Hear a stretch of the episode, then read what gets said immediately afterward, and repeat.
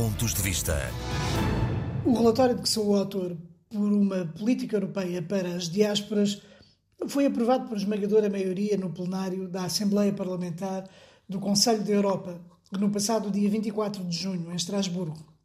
É para mim, claro, um grande motivo de orgulho, porque se trata de uma matéria que diz respeito não apenas aos cidadãos portugueses que estão no estrangeiro, mas a várias dezenas de milhões de cidadãos que vivem nos 47 Estados-membros do Conselho da Europa.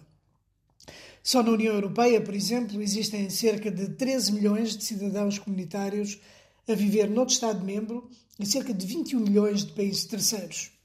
Esta realidade das diásporas, por isso, não pode ser ignorada. A apresentação e discussão do relatório suscitam um grande interesse por parte dos deputados, tendo havido perto de 30 intervenções de 15 países. E a razão é muito simples para este interesse. Todos os países têm as suas diásporas, os menos ricos e os mais abastados, sendo que esta realidade, por razões diversas e próprias à história de cada país, tem da parte de cada um uma atenção e consideração muito variável.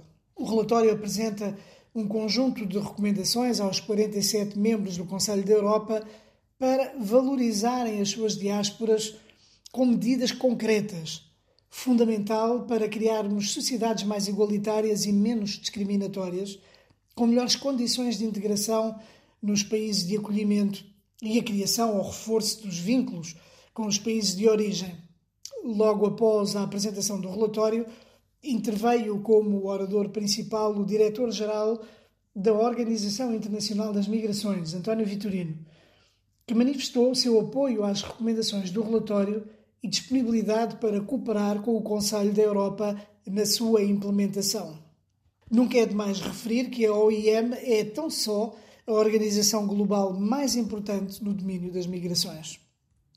As recomendações são essencialmente três: a criação de um livro branco sobre as diásporas, para que se conheçam melhor as práticas de cada país no relacionamento com os seus cidadãos de várias gerações a residir no estrangeiro a criação de um instrumento para mapear as diásporas de forma que cada país possa conhecer melhor os seus cidadãos fora de fronteiras, isto é, onde estão e quantos são, quais as suas profissões e qualificações, quais as suas necessidades e expectativas, entre várias outras coisas.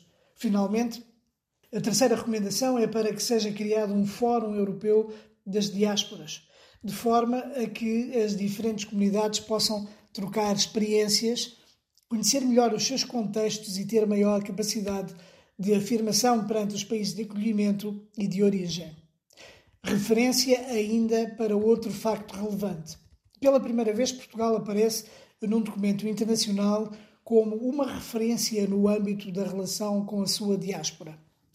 Com efeito, sobretudo na comparação com os restantes Estados-membros do Conselho da Europa, Portugal tem com a sua diáspora uma relação já com meio século de existência, estruturada do ponto de vista legislativo, executivo e constitucional.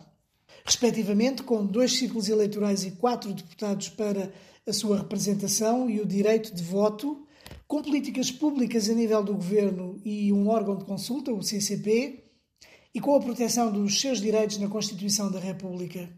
Além de, facto raro entre nações, a relação com as comunidades constituir um dos seis eixos da política externa portuguesa.